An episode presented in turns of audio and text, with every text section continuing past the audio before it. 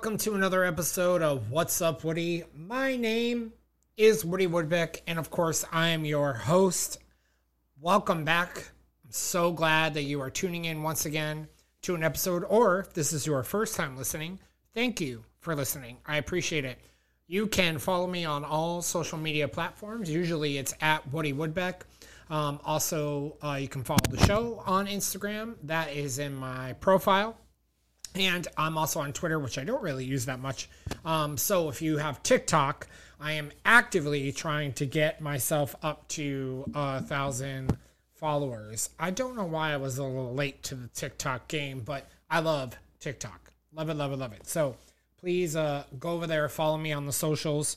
Um, before we get into the interview this week, I'm so, uh, which I'm so excited about. You guys have to uh, stick around for that. I want to talk about a couple of things first the word rizz, which is a derivative of charisma, is now officially a word in the dictionary. R I Z Z, which is a noun, is the Gen Z slang term, and Oxford's 2023 word of the year is derived from charisma. The word refers to style, charm, or attractiveness, or the ability to attract a romantic or sexual partner. Now, listen, Somebody tried to tell me some bullshit that because I'm over 40, I'm not allowed to say the word. Fuck you. I'm going to say the word. I say the word often. I think Rizz is a great word. Why not? Listen, I'm all for abbreviating, so I like it and I'm going to continue to use it. That's all I got to say about that. Additionally, today was just announced that Taylor Swift is time magazine's person of the year. Honestly, couldn't have been more suiting. She's the, what I read was that she is the only person to have it twice um, in history, which is pretty incredible. But I mean, let's be honest here. You know, it really Taylor and everything that she is is on the forefront of every headline every day. And I'm sure for those that don't really care for her, um, they don't find that the most appealing. But truthfully, I think that people like Taylor and Beyonce um, and I talked about this often, are just bringing the world such joy and hope and love and things that we need more of. And truthfully, what I wish people would pay more attention to is the fact that these people, like Taylor, um, bring people so much joy and happiness. And shitting all over that doesn't make any fucking sense to me. And I'll never understand it. What Taylor has been given the gift of and what um, God has given her the gift to be for the world, she is doing just that. And it's such a wonderful thing to see people like her and like Beyonce and, and others living their dream and being authentically who they are. And that is uh, that is pretty remarkable. So my hats off to Taylor Swift for being Person of the Year by Time Magazine. Well done, love. Additionally, December 7th, which is tonight, the day this episode drops, is the season two premiere of Southern Hospitality on Bravo.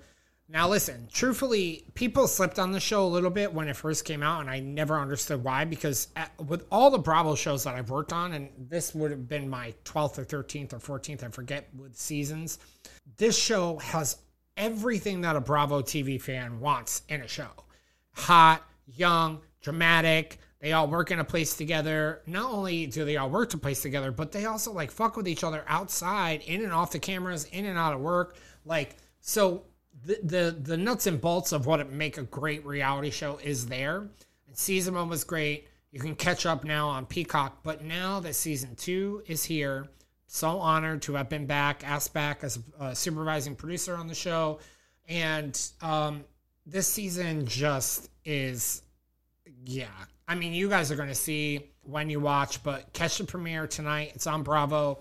Uh, we have a jam packed season for you. All of your favorites are back. We have a new cast member. His name is Oshin. He is, I like when I started to think about him, I started laughing because that's really all you can do. And the cast I just love. And Leva is one of the greatest people. And I'm just, I, I you know, I get at a loss for words for this show because I, I just love it so much. And I'm proud of the the work that our entire team did, and I'm proud to be a part of Bill's team and Aaron's team, and uh, I'm just super excited. Uh, and thank you again to everyone at Haymaker for having me be part of the show. Um, hopefully, we'll be having a couple of the cast members on the show uh, coming up. But until then, make sure you watch tonight um, and every week, Thursdays on Bravo TV. Southern Hospitality Season 2. Let's go! With that said, I want to introduce my friend Anthony Allen Ramos from GLAAD. Anthony is the Vice President of Communications and Talent at GLAAD, also the executive producer of the GLAAD Media Awards. Um, I'm so happy to have him on here. We really dive in uh, a lot and really get to know who he is as a person. We talk about obviously the very important work that GLAAD does, and truthfully, so much more. So please sit back, enjoy, listen to this interview. It's my one on one with Anthony Allen Ramos. Hi. Hi, friend. How are you? Hey, everyone, and welcome to another episode of What's Up, Woody, the podcast where it's time to have a real conversation. My name is Woody Woodbeck, your host, of course, and I'm so excited to have my guest this week. He is the Vice President of Communications and Talent at GLAAD and also the executive producer of the GLAAD Media Awards. Everyone knows about those. Please welcome with open arms and clapping hands, my friend Anthony Allen Ramos. I'm so happy to have you here. I uh, thank you for having me. Um, and I gotta say it. What's up, Woody? Uh, how are you? I love it. I'm doing. I'm doing really well. I'm so happy to have you here. I've been wanting to have. Okay, so a little backstory. Yes. Um, when I years ago, when I first moved, I was baby gay. I moved to San Francisco. um, I was 20, God, 24 at the time. I wanted to take in as much of being gay as I could because I had come from a small town in upstate New York. I had gone to school outside of Syracuse and there wasn't a lot of LGBTQ anything. And so when I came to San Francisco, I got, I started volunteering and I volunteered. My first ever job was at an Oscar party that led to me volunteering at the GLAAD Media Awards in San Francisco and I became friends with um, the former executive director. I forget her yep. name now; it's driving me crazy. Not Neil, but the les, the uh, lady um, who was there before Neil. Um, and then kind of just got thrown into it, and then I ended up sitting on the board for San Francisco Media Awards and like doing all kinds of stuff. And obviously, working in the entertainment industry, we understand the value and understand the work that GLAAD does. I do, and obviously, we'll get to that. I'm going to have you really explain for the people that are listening that don't know much about GLAAD, what GLAAD does. But it was really important for me to point out that um, projects I have been involved with have been nominated for GLAAD Awards, which is a huge honor. I always tell people it's like the gay Emmys. You know, like it's a big deal. Or the Oscars. I mean, or know. the Oscars. That's fine. You did just as good, just as good. Wait, you haven't um, won one. You've been nominated, but not one. No, we did win. We won for oh. Queer Eye because I was That's a producer right. on Queer like, Eye. You're a, yeah. you're a winner, baby. Yes, exactly. So that's you know, to me, that is just as big as winning the Emmy that year for that show because that show did so much culturally and especially we now know the show is a worldwide phenomenon but it really it's crazy that that show struck lightning in the bottle twice in queer history. And I also will say that a lot of people don't know this but I was super touched. Ross Murray who is a who works at GLAAD mm-hmm he's a good friend of mine. And he, I went to him when I got the job on Queer Eye, and I said, you know, I really feel like we're entering a new way of telling stories. And I feel like even though we have a queer cast, we should do media training. And yeah, I pitched sure. to my team and I said, I feel like we should do media training. And sure enough, because of um, my connection, we partnered with Netflix and with Scout and ITV and mm-hmm. started that whole relationship and got media training. And I was so happy that when my team was there, the team was there, and they won the GLAAD Award. My showrunner paid homage to the fact that you guys gave us media training. Yeah. Um, so it meant a lot. It meant a lot to me because I really understand the value in what you guys do. Um, so being able to be a part of that in some way means a, a lot to me. Yeah, I, I, completely agree, and I and I think that you know we can talk more about GLAAD, but yeah, a lot of people don't even realize that uh, kind of that consulting behind the scenes work does happen, and it happens a lot um, every day in some capacity. Uh, right. Because I think you know, just to to end on that point, like listen, like shows can have the best, or any project can have the best intention, and you think you're telling it well, and if you're not, if you don't have the right people involved, whether you know it's a, a gay person, a trans person, or, or wh- whoever, like you know, you really r- run the risk of not telling it the best way. And I would say everyone has a good intention, but if you don't have the GLAAD you know, kind of behind the scenes training. And we, we always say we can guide you on how to, you know, do the best job. So yeah, and you and you guys really did that. And we'll and we'll definitely talk more about um you know what what GLAAD does and the important work sure. that you guys do. But you know, I have a tradition here on my show. I always feel like my guests, no matter who they are, are um, our new best friends for the next forty five minutes to an hour. So I want to kind of get to know a little bit of who you are and kind of a little bit of your backstory. You and I met years ago at yeah. actually at like a presidential debate. I think with Jeremy Blacklow and like right before. I think um uh maybe I think that was the year Hillary lost. I think it was like right before that. It was. I want to uh, say it was that long ago. It was. Um, it was. Yeah, it was. yeah. Yeah. But I want people to know a little bit more about you. So tell me a little bit about um, what what Anthony was like as a kid.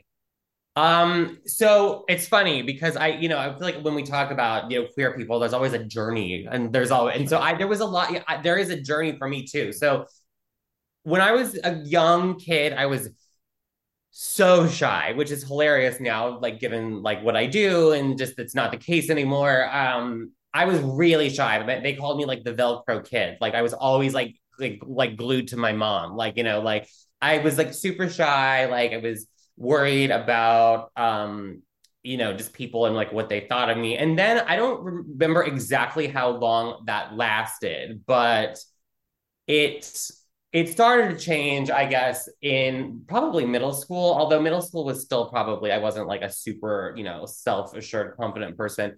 Then in high school, I definitely I remember but I literally went from being a, you know a shy three year old to the next story of me like really coming into my own as like a sophomore and like dressing finally the way that I wanted to. Like I, I there was like a crazy like floor length black fur coat that I would wear. Like I mean, it was insane. And I um I wasn't out necessarily, but like I mean, you know, I was like doing my own thing, and I felt like very confident at that point. Um, and then you know, like I was a really good student. Like I was obsessed with like straight A's. Um, I mean, I was like in high school, like treasurer of like business academy, like president of French club, editor of the yearbook, like everything like all at once. And I was like obsessed with doing it all. Um, would like run for, you know, like class president, all of that stuff. Um, obviously, like not obviously, but I wasn't into sports. Um, I was like more into the writing and journalism. I wrote for the newspaper. And then, um, you know, graduating high school, I knew that I wanted to continue in the journalism vibe. So um, went to Cal State Northridge, majored in broadcast journalism. Um, and then it was interesting, like, and then I'll I'll pause because I'm sure you have other questions. But like, you know, there was a time when I went I when I went to college, um, a really interesting opportunity for me to work at Access Hollywood came up while I was still in school. And I remember um, Access Hollywood, the entertainment show that, of course, is still on. Um, I remember my more traditional news professors really turning up their nose at entertainment news. And they like didn't think it was a good opportunity and they didn't think it was real. Like it's fake, you know, like it just like it was, they were like, that is not, you know, these people were like, reading the New York Times every day. And like that's what they considered to be journalism, you know? Um, but I knew as a kid, like I just had a natural affinity to Hollywood entertainment, celebrities. I remember like st- not stealing, just grabbing my mom's like in style magazines and looking at like I don't know if you remember they'd do like her best looks and like they'd like put all of like Jennifer Aniston's like all her amazing outfits throughout the years and that was like my favorite thing. Um and so yeah, as a kid I like consumed a lot of television films as a lot of queer people do as they're finding their way. Um yeah and then you know and then from college i ended up you know going to work at, at nbc so and i was there a long time. Amazing. What so let's talk a little let's rewind a little and talk a little bit i know i felt like we went from you. me being a shy kid to graduating yeah. college quickly. Sorry about that. By the way in our minds sometimes it feels like that doesn't it? Yeah. even though it was like 18 years or something from the moment we popped out till when we were in college. Um, it often feels like a, a, a, long block of memories, that's for sure. Totally.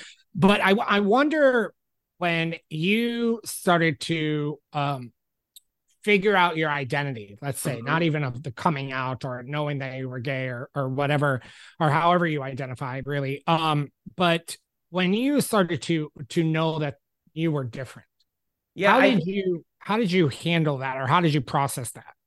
I think so. Seventh grade, there was a kid in school who shall remain nameless because they're, you know, he's still around. Um, that I remember being like, you know, this question that many gay men have asked themselves, like, am I attracted to this person or like, do I want to be this person? Like, what is like, are they?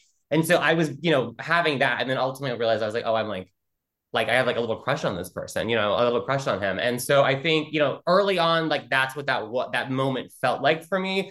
Didn't really know how to process it. Definitely didn't come out. And so unfortunately, like I, I spent I spent like a lot of years, uh, as so many of us do, just really like uh repressing that part in order to just fit in. I mean, literally, I like in high school, I was like presenting myself wearing like DC like skater outfits. Like, you know, when I of course I eventually got that. I told you about the the black fur jacket, but um, you know, I think that was like my mode. I really just really wanted to um um like blend in and be like, you know, dressed like a straight kid, which is such a bummer because if you know me, like fashion is so important to me. And like I literally take so much time with the outfits that I wear now and like love it and just I'm like so unapologetic about like how much I love clothes and fashion. And um yeah, it's kind of a bummer to think back then. But like I said, eventually I did uh I did get to that point in high school where I was definitely like expressing myself through clothes, even though I really fully hadn't accepted my my own gay queer identity. Um and then flash forward to this one's going to throw you it's part of the story because there's a part of me that many people don't know but i used to do um, really really high level competitive bowling um, oh. yeah like i bowled like seven perfect games i like did team usa like competitions back in the day like when i was like 17 and when i was 18 oh. i this um this tournament and these competitions were insane it was like we would literally sure. bowl like 16 games in the morning, have a break, bowl 16 more games at night. And then it was like, it was just like you would, what you would see on TV. But we and were you like, were a teenager at that time? Yeah, exactly. It was like, wow, wow. yeah. And JAT was like the junior amateur tour, which those tournaments like, or were what, what I was doing. But there was a kid, again, who shall remain nameless. I haven't kept up with him. So, but I know he's around. Um, and I remember being 18 and competing at this tournament, like against him, it must have been. Um, and there was that like flirtatious connection that I had never experienced before. And I remember when he said to me, he's like, You should give me your number. No, he said, Yeah, he said, You should give me your number. And I was like, What is happening here? Like, but I liked it. I was like, You know, I, I just, you know, didn't really know how to process it. And I remember that feeling of like, that first, like, I guess it was the first time I got hit on, and I didn't even know I was getting hit on. But, um, you know, I didn't know what it was, but I liked it. So Sure. It's interesting when you look back. I, I was thinking about some some of the things you were saying, and like even in, I look back now, right? And I'm 42, mm-hmm. and I look back when I was a kid, and I I see the people or figures in entertainment that I was drawn to. And I know that there is a videotape of me at like 10 years old dancing to Madonna at a family holiday for yeah. sure somewhere my uncle is has it and is holding it ransom i'm sure i i loved mariah carey as a kid like i i've loved mariah since her first album music like, box was my first was my first cd that like cd that i bought was right. music you know right. i still remember right. my aunt debbie got me my first sony boombox i uh-huh. i feel like it probably is somewhere because i i felt so I didn't want to get rid of it. You know what I mean? Sure, sure. Yeah. Yeah. But it but it is interesting that when you look back and you think about those kind of things, you're like, oh man, like we really were finding community without even really knowing it. You know, like in so many ways. Like for me, like Rosie O'Donnell, her show was a beacon of light in my life and not even realizing that she was a queen. Right. well, know, here like, you're gonna love this story because we're gonna go from yeah. Rosie O'Donnell to Ricky Martin because yeah. how much yeah. Rosie O'Donnell loved Ricky Martin. Right. So in 1999, I was uh, turning 16. Now you know how old I am. Um, but actually, I like every, I'm, I just turned 40, so I'm with you in the 40 club. Um, sure. And I remember that was the year that Ricky Martin made his debut. Uh, that Grammys in the leather pants. The when Madonna was like, "Who is this? That he's so amazing." So literally, like my outfit that I wore again, fashion is such a thing for me. Um, I wore literally like leather pants to my 16th birthday party at BJ's Brew House. and I remember like you know, it was like my like, kids my age, and I remember like we were we had this like great space outside, and I was like, I want us to do a photo, group photo, but I want it to be like it's a Melrose Place cast photo. okay, okay. That you know, I like stuff, but yeah, I mean that, that's just another funny thing. So yeah, yeah. I I wonder if there was a time for you as you started to, I'm sure, find your way with guys. Was there ever a time where you where your uh identity or queerness or part, being part of the LGBTQ community started to to have much more meaning where you felt compelled to do oh I want to not just be gay but like I want to like be like a part of something bigger than me because I think what happened early on and you could tell me how in your own words of course was I found myself and became comfortable with saying that I was gay. And then I wanted to be gay, gay, gay, gay, gay, gay, gay. Like I just wanted queer everything. Yeah. You know, like I wanted to go to all the pride festivals. I wanted to do this. I wanted to do that. So I wonder if you ever had that. And and it, I wonder if that in turn led to you to look into something like being a part of GLAAD. Well, like yes and no. So like I think it's funny because you know we were chatting a little bit before we started recording, and I think that yeah. like it, you know, it's like that. Like when you were talking about your early, you know, years as a as a gay man, like in San Francisco, and like for me, I was always in LA. Um, but like I remember that like in my 20s, like feeling like I just like wanted to do all the things that were gay. Yeah. Like I wanted to go to the gay, you know, the Abbey and like, you know, all those other places that I can't remember the names anymore. East West, if you remember. Yeah. oh my god, I do. I know. I love that place. Um, remember they used to have really good candles and they would sell them. Yes. Oh my god, that's hysterical. Um, but I also remember like wanting to be a part of the culture so you know, because it was like it's like you know when people it's like you know they like it's like like they get like you know when you come out it's like you like sh- like they're shot out of a cannon and you're like I want to do it all like but then I also remember being like very aware that like I didn't have all of the answers and I needed like I needed like guidance. Like you know what I mean? I didn't know what I was doing. Like and I think um like I you know I you know it's like you've just because you you know become you know you you come out and you're gay like i don't know all the, the answers and i don't know like the rules and like i mean there was so many things not a lot of these that we can talk about but like there was things remember like i was like oh i was like that's like the protocol like that's the rules like i didn't like i didn't know like that's what happened and like what were we supposed to do or not supposed to do. And i think um you know like even looking back like there was um which is so funny. Like I, I don't know how I even afforded this to be honest with you, but like there was um a show on Bravo back in the day called Workout. Do you remember that? Yeah, I remember. Mm-hmm. So Jackie I Warner. loved Jackie Warner, and I was like Jesse. You know, was the oh, I loved him. I yeah, had such a crush so, him forever. He yeah, he was so wonderful and so and on the show, and I was and I you know in the the moment of being like out and proud. And literally, I was like working on myself, like, you know, I was like getting in good shape. I was like, I'm going to hire him to be my personal trainer. It was like literally like, I don't even know how I afford. Like I told you, I would write. I was like writing him like five hundred dollar checks. So I mean, I was like, and I was like, 20, I was like, how am I paying for this? Somehow I did. so I hired him, and you know, we um, he is a tad older than me, but I felt like he um, in like gay years and experience was way further along. Not in, I'm not saying that in like you know experience. I just meant like, I get he, what you're saying yeah like he like literally had i feel like he had um come to terms with who he was and like many years before i did you know? So i think so being around him was um was great. I felt like he was almost like a little bit of like a mentor and i learned a lot from him. We're still in touch um and i think that like that was you know i think about that all the time. Like you know he i he really was kind of like a little like gay mentor for me and i needed that at that point you know like we yeah. had conversations after the workout, and I was like, I don't even know what that means. Like, you know, and he would, I don't, like, you know, yeah. So I find those kind of stories so funny because truly, that is such an LA experience. Those kind of things don't happen elsewhere. I know. I literally all. remember writing checks. I'm like, you know, who writes? Uh, no one writes checks anymore.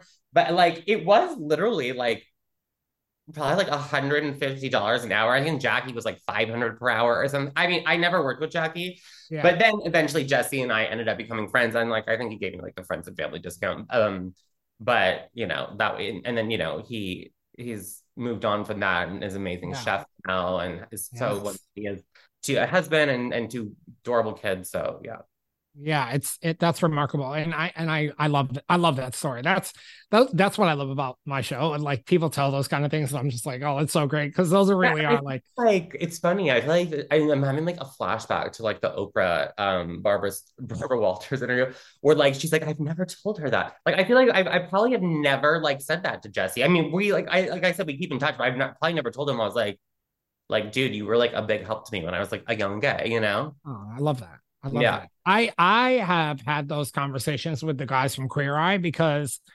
I Cheryl, I have such a backstory with that show because I was on the radio in New York when Queer Eye first came out. The first one. The first one, yeah. And I though that show and those guys and seeing how they were so widely accepted and made to look like fucking rock stars. Yeah. I told all of them this at some point in time, but they were the reason that I came out on the radio. And I came out on a 50,000 watt radio station. I was openly wow. gay on the air for a year and a half following that.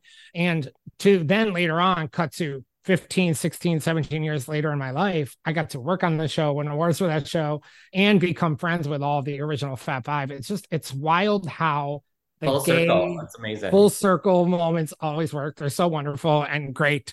So you went on to do entertainment news. You yes. come, you're doing, you're living the LA life. You're doing entertainment news. Um, you're at so at this time you're at NBC. What are you mm-hmm. working on um at NBC? And then how did the GLAAD job parlay? Yeah. So I'm very proud of the fact that in 2003, when I started at NBC, my role was delivering coffee and newspapers and like filing things. Uh, I remember a woman, Sharon, who you know, took a chance on me. And I remember being in her office and like, I don't know, this could have been like the, during the interview or my first week. And, you know, I, I very um, was happy. She was like, you know, what is the goal? Like, what do you want to do?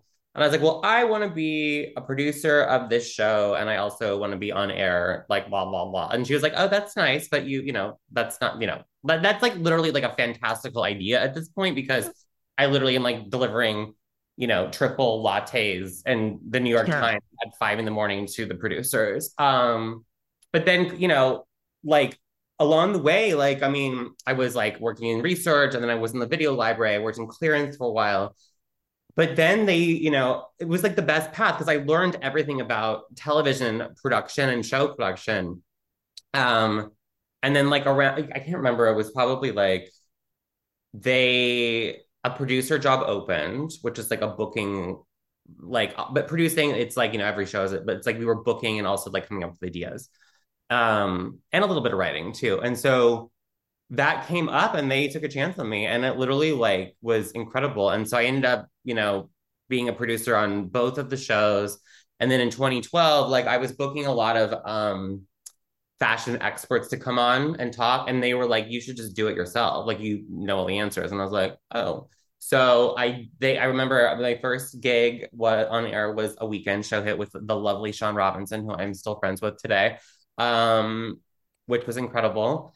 I remember what i wore. It was now i look back on it and i'm like i have no idea what i was thinking but you know um we all have those ones i know I still have the blazer actually because I was like, I'm not going to get rid of it at this point. And then, you know, I did that. I did for for oh, like almost six years, and I and then by the like by the time that I left, um, in 2017, I was like doing the show every day. Like I whether and then it expanded. I was doing a lot of fashion stuff. I was doing a, a lot of housewives reality stuff, which I'm still doing. Um, but um, but I you know that experience was amazing. But what happened was is in 2017. So along the way, um, I did so. You know, I was in fashion, music, and events. Those were kind of like my section of what I would be producing coverage. And the GLAAD Media Awards, obviously one of the biggest events um, of the year, and so I was super interested in getting more. And like I, I had like a, I, I told the organ um, Access, I was like, I think we should like be doing like this in a bigger way. Like we should be, you know, really like these are really important. Like, um, and so we I got familiar with like the GLAAD team um, by you know being the access producer for the the, the event coverage. Sure. Um, and you know, it was one of there was like a situation, and again, we won't name names, but there was an unfortunate situation that while I was there, um, that happened. It wasn't something that I was working on, but basically, like what there was a GLAAD event that Access was supposed to do something for, and then ended up not happening, and it ultimately left a bad taste in like the bookers for you know the event people for GLAAD. Because then I felt like I was like, why aren't they like giving me the exclusive anymore? Like, you know, and so I, they like called me on the phone and they explained it. I was like, well, you know what? I was like, I am so sorry to hear that. Like, again, like it wasn't my doing, but like I fully get it. Like, and I think you know later on they, now that I work for them, they were like, we like never like expected someone just to be like so real and like you know understanding and and also like take responsibility, even though it wasn't me. Like, you know, but I was like, no, I get it. Um, so then yeah, I got to be like, you know, friendly with these people. Um, and then in 2017, in like April, um, my boss at GLAAD Now, Rich, uh, like blindly emailed me and he was like, you know, like, do you, and this is like one of his like tricks that he does. Um, he was like, do you know anyone that would be like interested in like running our like Hollywood celebrity like relationships and, you know, and he's like, of course I was hoping you would say you were, but I was like, that's like his style. He'll like, like, do you know anyone? Like instead of being like, are you interested? So I was like, you know what? I was like, what about? I was like, I actually might be interested in that. Like, and I was at a point in my career, 14 years in at NBC at this point, literally having the best time, loving every day, not looking to leave, happy. But then, you know, it was like a really interesting opportunity for me um, to blend um, like things that I'm passionate about and like, but also like work that I'm good at. And so I, you know, I, we taught a long time, like we I, and I didn't start until the like late September. That's I mean we talked for a really long time because you know it was a big deal for me to completely like leave a job after 14 years. Sure. Um, so like there was a lot of appeal because GLAAD was in a mode of um, expansion. So basically, Sarah Kate Ellis, who's our president now, um, she's been there longer than I have. She really had a plan, like because when she came on board maybe 10 years ago, it was like a little bit of a more, a little bit of a less stable organization financially. Now it's, she's an amazing businesswoman. I'm so uh, thankful to be working for her. Um, so in 2017, GLAAD was like back on track. Now we have some funds to invest in like people. And so this job never existed, which also was appealing for me because I knew then I wasn't coming into someone else's shoes. Like you can make it your own too. Yeah, there was an expectation. Well, so and so did it this way, and I was like, great. So that was a big um, part of it. And I think people thought that it was nuts at the time to kind of leave the kind of hosting stuff. And I didn't know like that if that was going to continue, but I knew that I was passionate enough about the work, and I was like, great. You know, if it does, awesome. You know, like but I also like was just passionate about getting to then you know work on the GLAAD Awards and then just do activism in Hollywood. So yeah, right. So I think we we have um, talked about GLAAD enough to then now go ahead and tell people what and, uh, how if somebody that's listening is like you know I said gay and lesbian alliance against defamation, that's GLAAD. What does GLAAD do? What do they stand for? And I know yeah. you have an elevator pitch, so I know you could tell me. Yeah, and like it's funny, like you know, it used to literally be an acronym, and now obviously that's not as inclusive because we have so many other parts of the queer community. So we really just say GLAAD at this point. But yeah, so GLAAD is the world's largest media advocacy organization. So what that means is we work through with media every single day, films, television, uh, video games, now podcasts, like any sort, to make sure that they're accurate, well done representations of the LGBTQ community. And why is that important? It's important because so much of what people see in film and in media on their screens really shapes the narrative of what they feel when it comes to LGBTQ acceptance. That's for people that are, you know, not in the community that maybe are not familiar with the community. For us, as you know, like it's also so important to have queer representation in media because it literally can be such an amazing moment for people like us that are in the community. We know how we know how people live more authentic and happy lives if they see themselves represented and they feel connected. So,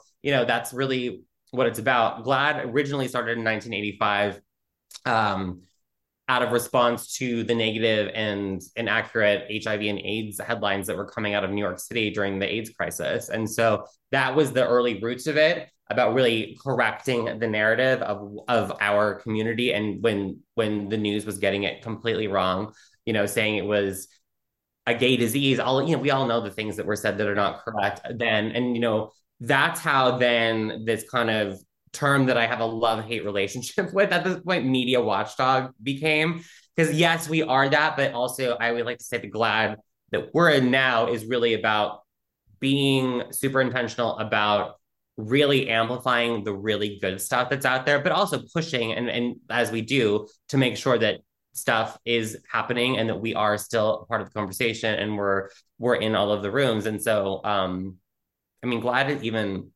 the world is so different. Even I mean, can you starting in 2017 to now, you know, things are so different in the world. I mean, not looking better as we know uh, for us anyway. So it's like it is a, a very um, rewarding job to be in every day, but it can also be, you know, a, it can mess with your head a little bit just because the world is nuts, as we all know. Yeah, it you know, I always refer to GLAAD as like our our community's first responders because in a lot yes. of ways you guys really are. You're you're there um to to help kind of make the build that bridge, so to speak, right? Between mm-hmm. maybe voices that have the audience but aren't quite sure how to speak to the audience. And you guys are kind of there to help with that. So I wonder like when there is a situation like what how does the how does that gay bat signal go up and we need GLAAD's help. How do you guys get involved? How do you, and also like, what does that process kind of look like about when GLAAD decides or decide maybe doesn't, but I know you guys always try to get involved when you can or when it makes sense. Like, how does that happen? Yeah. So, I mean, the good thing is now it's like, you know, what we say, and I, I, I, I'll speak on, you know, the Hollywood entertainment side of things. Um, sure because I think what we the good thing is is that we at this point, you know, we're uh since 1985. I mean, how many years is that? We're at 30, no more. Oh my god, 38 years. Yeah, I should know because I'm 40 and I was born in 1983. Um, 38 years. Um, the good thing is is that most of the business knows where we are, who we are, and how to get a hold of us because.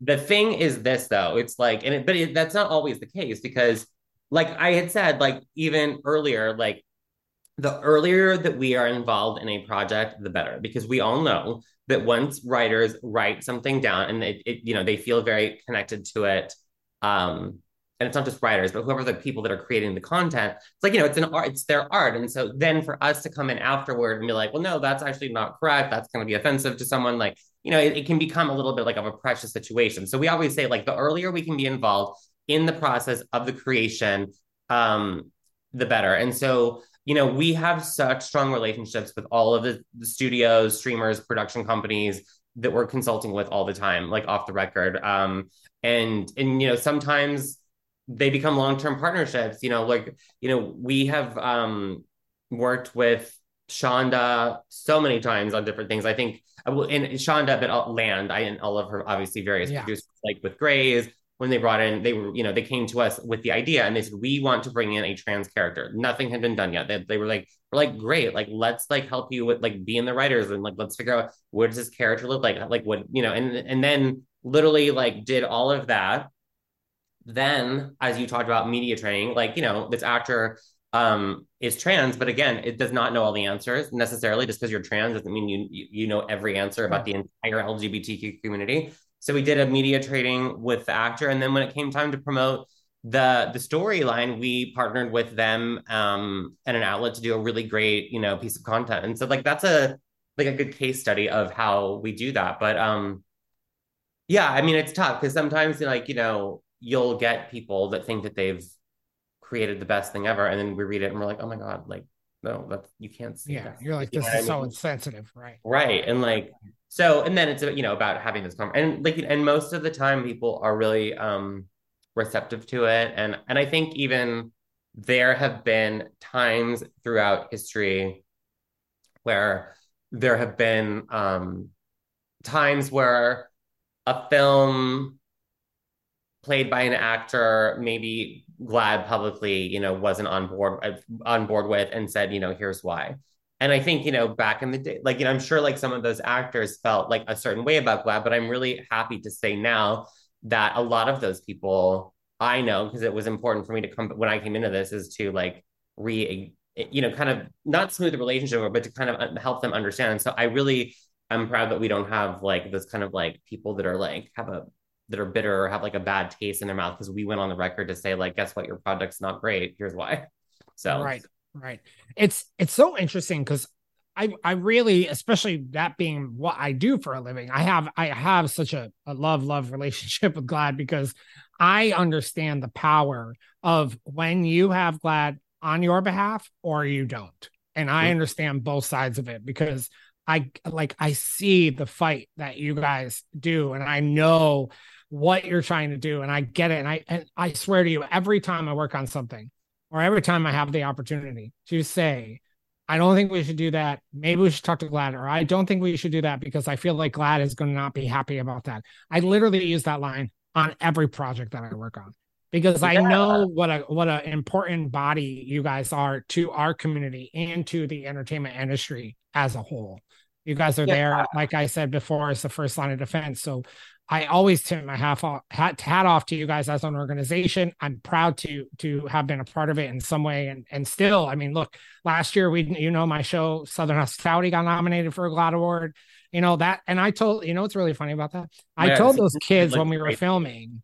I told those kids when we were filming. I said, keep telling authentic stories and keep being yourselves, and this show will get a GLAAD Award or get nominated for a GLAAD Award. And sure enough, there it mm-hmm. was. The next year we got nominated.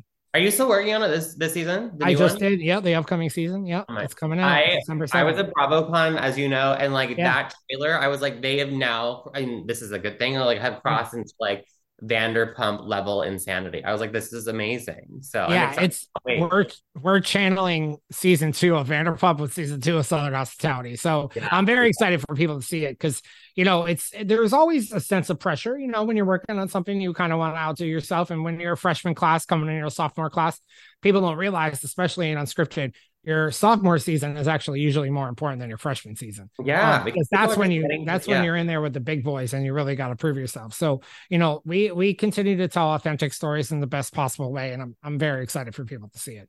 Um, I also adore Leva. So yeah, Leva is amazing. I mean, she's just the best and such a huge ally. Like truthfully, like yeah, like and you got to think about it this way, and I, I'll give her her props.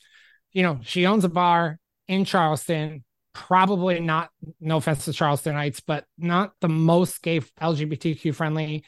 And she fights a good fight down there and i appreciate mm-hmm. her for it. Um and you know her bar is right next door to the only gay bar in that area. Yeah. Um so they uh they definitely get the clientele and i i just i love her for it and i love her for embracing the community for sure there that's for sure. Yeah they invited me down. I gotta go do it. I've never been yeah. to charleston and i love oh, you should. You should. Yeah. it's a great it's a great city truthfully. Um I want to talk to you about a, cu- a, couple of different things. I want you to talk a little bit about the GLAAD Media Institute and kind of give people a little bit of information about that.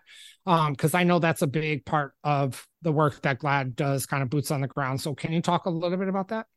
Yeah, so GLAAD Media Institute is a section of our organization. At times it sounds like it's like a separate building that like lives somewhere. and it's not that. Like um, GMI, as we call it, um, it's just a, yeah. a, group of individuals that work um, uh, so yeah, the I mean the work that they do is so incredible. Um, and I cross over a lot with them when it comes to, you know, public facing things. But like basically, there's people um on the GLAAD Media Institute that do media trainings for just for like everyday people across you know the United States, sometimes even internationally. Um, to you know to get people to be um as educated, to be allies or to just be great local advocates, you know, in small town America or wherever that is. So there's that part, which is so amazing. Um, there are there's a section that is working really to break down barriers to really dispel the fact that people think that you can't be a queer person and be a person of faith, that you can't be a pure person of faith and be an ally. So that's super impactful work.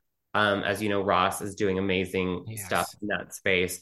Um, and then there's a whole section that I work closely with that really, you know, we've been talking about this kind of like behind the scenes consulting with Hollywood. That's who's doing that. Like they're the ones GMI, right. the people GMI are they're reading the scripts, they're talking to the writers, they're you know dealing with streamers and production companies on on on things way before we ever see them. And so it's yeah, it's really incredible like the work that that gets done, and we have um you know amazing people from all different parts of of the community. We have you know queer women we have trans pe- people we have people who are bi like and so in that specifically with gmi people who are latin and it's just like you know it's really so important that we have you know such a, a big diverse group because like we said we're we want to be able to tell people how to tell all of the stories not just gay stories anymore. It's not just about right. seeing gay on tv we want to see trans people you know it's like it's we want to see bi people like it just it's all of that yeah, and I, I mean, we definitely have seen such amazing progress even 20 years ago now like 10 years ago it's just it, it just gets better and better and it's wonderful to see and a big part of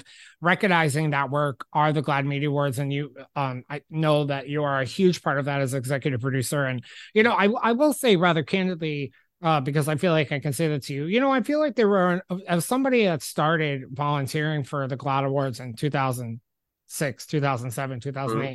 They've definitely gone through the past several years a renaissance so to speak because i think they dipped a little for like a moment of like what significance are these awards having they were still there um but i definitely feel like the growth that you guys have had in GLAAD is also a direct effect of the media awards and i think they've yeah. really gone hand in hand with the work and you guys have done such great things with really being able to bring and highlight individuals that may not even fall under our LGBTQIA plus umbrella um, that are allies and that stand with us and fight for something and, and are out there. So can, can you explain a little bit to the people that don't know kind of what the GLAAD Media Awards, why they're held every year, and mm-hmm. um and then I have a few specific things I got to ask you.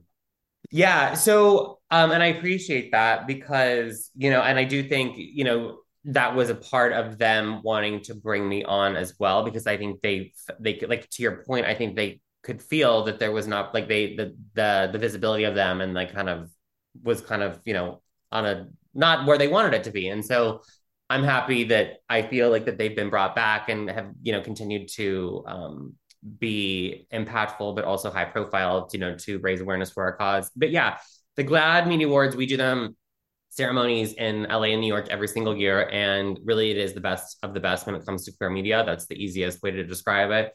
We give awards out for outstanding comedy series, outstanding drama series, outstanding film, outstanding podcast. I mean, there's like more than 35 categories at this point. Um, and it's from all different parts of media because it's like, you know, for years we literally like called for this to happen. Um, and Nick Adams and I were just talking about this the other day. Like he found like a piece of paper from back in the day, like for like the first GLAAD Awards when there was like like this much stuff to pick from. And now, thankfully, like we're we have a lot of stuff that we that is um you know being considered and you know the the nominations process is a long lengthy one it's obviously not just me there's a huge committee of people that watch take notes submit things um and so yeah so in addition to those kind of category awards we also do two big honors one ally person one queer person and those are kind of like the two big honors of of um of the ceremony. And you know we've got a host music performances um but yeah it's like we always say it's a party with a purpose. And i think for me as ep the most important thing is yes, it's great to have Bad Bunny. Like great, you know that was what my one of my crazy ideas for the, that we did earlier this year. But it's like okay, we have Bad Bunny, but then what is he going to do that's going to be impactful? That's going to speak directly to queer Latin people out there. What you know, like you know, like yes, like you know, I want to you know, even just thinking about like the way we ha- you know before Jamie Lee Curtis the the blitz of this year with her Oscar, which she is amazing. Um, you know, there was a, a woman, a local woman, just like, called Hug Mom, and she was like a local activist that was like supporting queer kids. And like we surprised and like brought Jamie Lee Curtis out. Like, so like it's like I always say I'm not just gonna like book celebrities to have them on the stage. Like it's like, what are they doing? Like Beyonce, like the ultimate. Like when I booked her, I was like, this is a an opportunity like no other. Like so then for you know me to work with her team and my team to be like she's literally going to talk about HIV and AIDS awareness, like because of her connection to her uncle, like Uncle Johnny, I think. Yeah. Um, yeah. Like that's that's what's important, and that's why celebrity is important because you're literally like, I mean, that was that there had never been a Beyonce level type person that was speaking like about how important it is to break down stigmas um, for people, you know, living with HIV. So, you know, like that's really what it's about. Yeah, you know, I always I, I, that was one of the things I wanted to ask you about was, you know, getting these big gets. You know, in the past couple of years you've had Madonna, you've had Mariah, you've had Beyonce. Like I you know, it doesn't really get much bigger than that, but I really wonder when you get the that dream get, when that when that Beyonce decides um she's going to be a part of the show how do your wheels start to turn like uh, does it write itself or is there i'm sure there's a lot of work that goes into it to make it happen and obviously because she has such personal ties to the community. And we all know, seeing that this Renaissance chapter of her life was born because of her uncle, you know? So, yeah. like, I wonder, like, yeah. So I wonder, like, what that, pro- what that process, how do you kick it in a high gear going, oh shit, we have Beyonce probably going to talk about her uncle. We have to make sure that this is perfect. Yeah, and like I think you know, like you know, in kind of like the serendipitous thing of everything happens for a reason. And by the way, hold on, real quick. By the way, I want to, of course, having Jay Z be a part of that, and hi, one yeah. of the best members of the hip hop community in the world, which in some ways has its own stigma. So like yep. having both of them on that stage, like yeah, you know, I'm sorry to interrupt, but yeah, I mean huge. No.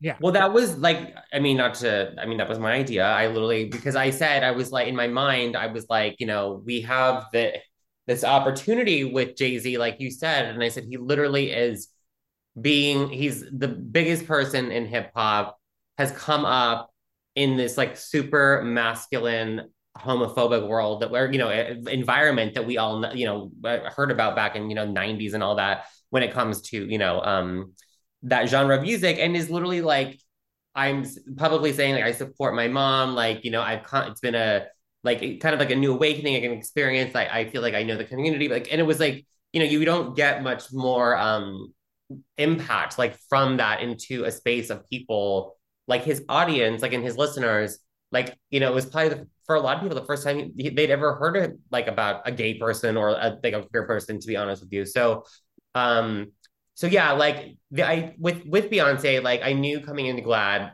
um the year or two years before, like Beyonce was like a dream get, and they just you know didn't have the luck. I don't I don't know exactly what they presented to her, but um you know I fortunately through my work at NBC um, my mentor, the great Nancy Harrison, uh, who I still talk to all the time, taught me everything uh, there is to know about booking celebrities, especially in the music department. And so, you know, she trusted me with her relationships. She introduced me to Beyonce's team back in the day. She introduced me to Taylor Swift's team back in the day. Um, so, like, I had that relationship coming into GLAAD.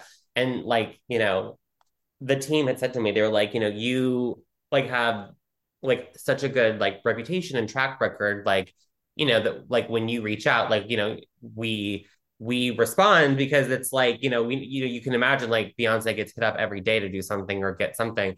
But to answer your question like I think I literally spent so, like it was like a year. Like I was like what is this pitch going to be? Like how do I do this? And I was like I can't just like we want to honor Beyonce for her allyship. Like it was like it's not like so I was like let's make it more original. Let's talk about the two of them together. Let's talk and i you know just created this really interesting thing about like giving her a space to talk about family and and and situations. And so once i got the confirmation that they were going to accept which i'll never forget um that was crazy. Like i was like but yeah then it's like literally like going into like all of the the, the pieces. And so you know it's like you have an opportunity and you have to do it right. You can't just like have them you know, go up there and be like, thank you. I love everyone. Like, you know, and so, yeah, we just worked super closely. You know, we presented them with some thoughts about, um, you know, once we realized that Uncle Johnny was going to be a part of it, like, you know, we just really, you know, we're really close with the team on like what that could look like. And I think, you know,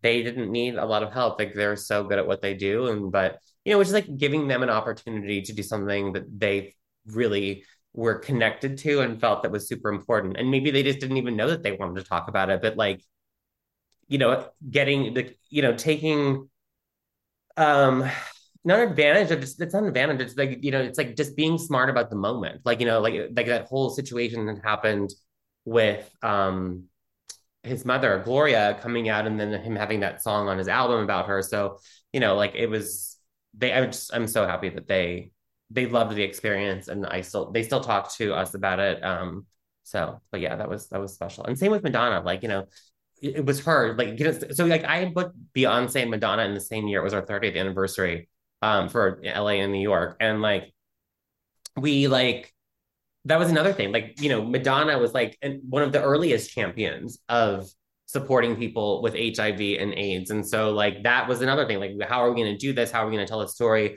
And like you know we that was an, like you know and i thought it was really important like you know we could like like who's going to present this award to her? Or and the, and the same with beyonce. And so we instead of just having like one like superstar person like we like had like real people. Like and we had people that were of that were like real friends of theirs that necessarily were not famous people but they like were able to do impactful um messages. And like you know and like so i just felt like that was they both were so amazing. You can watch them both on youtube still to this yeah day. i yes and i still do. And like I, I think one of the other things that i always go back and watch and i've always wanted to ask alex about it but watching alex newell perform hero for mariah carey at the Grammy Yeah. Awards, like i like d- did you guys come up with that idea or were you just like oh we have alex like should we plug alex in? Or like how like because that just worked.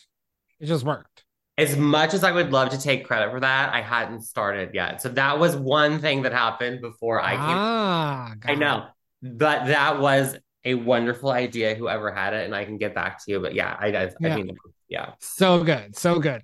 I want to talk a, a- a little bit about um uh figures. I have a few more things I want to discuss, but figures in the uh in our queer community that have been big big part of um kind of iconic characters or depiction of characters in uh the entertainment industry. So I want to talk about a couple of them. Okay. So obviously way back when Ricky from My So-Called Life played by the wonderful Wilson Cruz, I still don't think that I, obviously I love Wilson. He's a good friend of mine, but like I still don't think that Ricky gets enough flowers paid because we're talking about that show was out in the early 90s, way early 90s. already pushed the boundaries of what that show was. But then to have a gay character of that nature on the show, I always am like so blown away by the impact that that character probably had at that. mm-hmm. No, I You mean, know? it's I completely agree with you. And like, you know, even for me, um that was something I had to go like I had to I didn't watch the show like when it was on. Like, you know, I was Yeah. like a little young, I guess, but um but like looking back on it, like I completely agree with you. Like, I mean, that was like a huge, huge um breakthrough. But I, and I think how much Wilson, like just being such a talented actor and singer, of course, but Yeah. I think that oppor- I think that really just informed like his path forward because every, like the projects that he do, that he does like especially now are like I mean they're not just to do them. Like you know that they're Yeah. important to him they're like that are impactful for the community. Not every time obviously but like you know sometimes you just want to play a fun silly character which is totally Yeah. fine. But like you know like I think you know like with with you look at Star Trek and what he was able to do with that character and those storylines and then you know just so many other things it's like i mean yeah i agree 100%.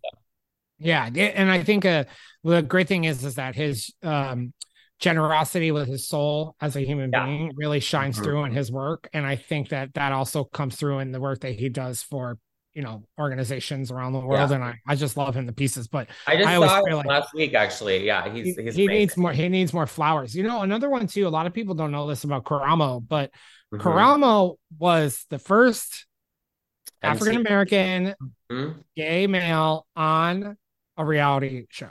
yeah Had never. A lot of people don't realize that. they don't Uh, and they forget and Karamo and i have been friends for literally so many years and he always says yeah he's like anthony he's like you like remember me when i had like $50 in my bank account? I was like i do. Like but you know yeah karamo is such a i think a success story. And like he's um but also he's like done the work. Like i mean in so many ways. 100%. Like, he didn't give up. And there were many times that he felt like he should or could have.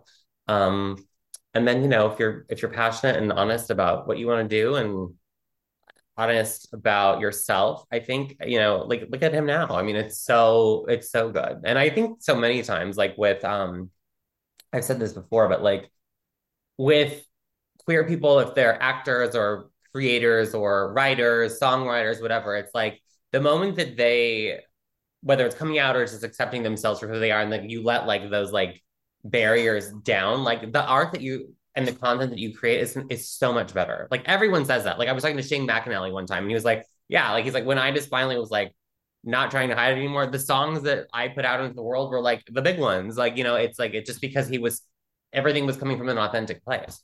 Yeah.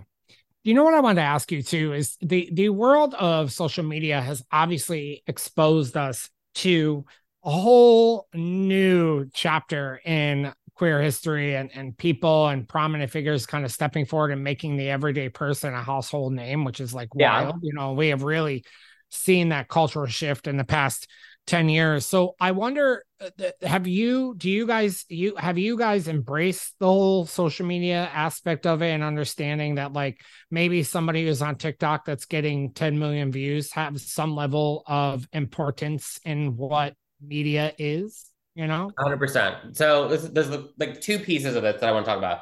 Like I literally said to someone, I was like, you need to stop saying like I was like the idea of influencer and celebrity are like literally the same. I was like, it's not the same thing as it used to be. It's not like Sandra Bullock is a movie star and like this person, I mean, movie star, yeah. I mean, Sandra Bullock is a celebrity, you know, so and so that's a content creator. It's not like, it's like social media has made content creators and influencers just as uh important and like influential, I guess, without saying that word again, because it's like, we all are we're all social media is what everyone is consuming. Like if you know if um gigi gorgeous says that like there's a great product i'm probably going to look into it because it's like you know it's like it's, it's like that's what what it's all about. And so i think um yes we definitely embrace it in that way because we know that when it comes to you know getting our message out there for you know and work and our work to accelerate acceptance for the community working with social media people is key what i will also say is is that we have the social media safety index, which is a report that comes out that really shows how, yes, like what I just talked about is like the positive side of things, but these companies are really not doing enough to make it safe for LGBTQ people when it comes to the bad side of it, the hate, Interesting. comments, all of that stuff. So we are actively involved in that as well to really task these companies to say, look, like, you know, we are working with you and like we get the importance of the the content and you know, the platforms, but you need to do a better job of supporting people because it's, you know, we all know like social media can be great, like I just talked about, it can be awful too. Like yeah. people every single day are dealing with trolls and horrible things said about them and you know, threats. So that's like important. So that is a big priority of ours. You know what? One thing I've always wondered about, and I, I don't like maybe even you can just talk about it personally. And you know, I like you know the the topic of queer baiting comes up a lot in the entertainment industry. You know, like um people like I remember when Nick Jonas put out his first oh. single when he put out Jealous, he got so much shit because he went to like gay bars to promote his album and he was like posing in his underwear at times. And like you know people talk about this with harry styles and they talk about this a lot with other public male figures mostly usually. But i always wonder like like to me i don't see a problem with that. And i'm never quite under i never quite understand why lgbtq people see a problem with that because to me i feel like in whatever capacity it comes in if you are showing that you support us or love us in some way, shape, or form, obviously responsibly, um, I think that that should be welcomed, you know, in some way. Yeah, I mean, I it's a tricky thing. I mean, listen, I think that like this idea of queer baiting, like I feel like it's like gotten a little like it's like kind of calmed down a little bit, but like I get why people like are up and like would be upset by it, but I also think it's like if like I think it's important. Like for Nick Jonas is a great example. Like I remember that. Like when you said that yep. word, that was literally the first person I thought of because that's yep. like when the word was invented, basically, or the term. Yep. Um, but like I think on the flip side, like yes, like I can understand why people would say that, but like Nick Jonas is someone who literally has supported the community. He's supported GLAAD. He's donated money to our organization. He's been ally in multiple situations. So then I'm like, well, I don't really know. Like, you know, it's like I think he's showing a connection to it. One hundred percent. Actually, like trying to like, you know, I get it. It's like you know, people are like, oh, well, like, but Nick Jonas never tried to say he wasn't a straight man. You know, he was, you know, he was, you know, I I don't know. I don't. I I'm I'm kind of with you. Like, it doesn't really. Um, I mean, I think if people are the one thing I will say is is if, if people like create a false, you know, hype or narrative, like, oh, like is this person and they're just using that for like press. Like I don't like that. Sure. Well, of course. You know I mean, like, don't be. I think that's probably why I probably asterisked myself and said responsibly, you know, because I think yeah. there probably are a ton of people who take full advantage of our community and its consumer dollars. That right. is that is fully aware. But you know, I think that the, sometimes like we're, we're it's okay to to be like, oh, he's straight. He thinks we're fucking cool he wants to go to gay bars and promote his album fine because we're we're okay with that. Like it's not it's not anything deeper than that but i totally get that. So as you head into your next year and I, i'm sure you're not going to tell me but are, are, you working hard any on the next GLAAD awards? And you're trying to think uh yeah. big, bigger yeah. better badder? All of the I just for your slogan. There you go. All of the above. Um i always say like the next six months. So it's like december through May and then you know obviously Pride, but like for the media yeah. word cycle, um, is really like the, that section is like the big. It gets really really exciting. Um, the nominations traditionally we get we announce them in January, and then we'll be having you know honorary announcements. So yeah, I have some big big ideas, um, and they a lot of them are coming together. So I'm excited for what's ahead for sure. I'm I'm excited for you, and I do I do want to say congratulations to you and everyone at GLAAD. I saw that you're going to be nominated with the Governor's Award at the Emmys, which is just another huge testament to the work that you guys are doing. So you know, please send my love and admiration yeah. to you and to everyone over there. I I do play a quick little game at the end of every episode called Woody's Roundup, um, and it's basically just some quick fire fun, paying homage to Toy Story. Yes, that's why I say it. But um, like quick little like uh one-off answers and just rapid it. fire questions. Rapid okay, fire. rapid fire. Here we go. Um favorite snack item?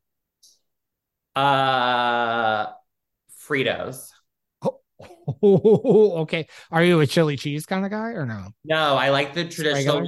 Um, my favorite thing. This is funny. This is not a rapid fire, but like we um go to this amazing uh cruise in Mexico. Um, like it's a like a day cruise, and the amazing woman Diana, she like does the Fritos, but then she'll put lime and salt on them and like her own mix. It's like the best thing ever. Um, that sounds amazing. Um, your favorite diva? Britney. Oh, okay. I was expecting you to say Mariah. I don't know why. I know you are a man, though. I know you are. Um, brunch or happy hour? Happy hour.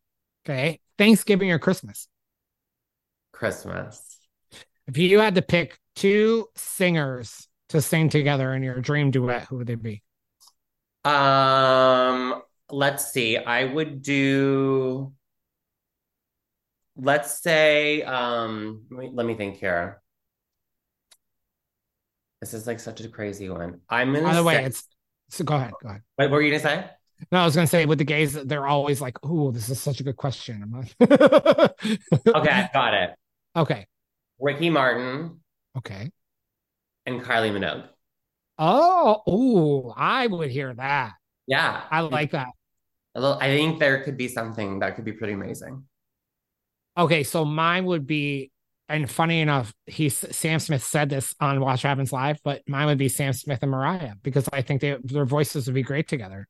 I think with their voices, we would just like explode. There'd be so many ranges and notes; it would be amazing.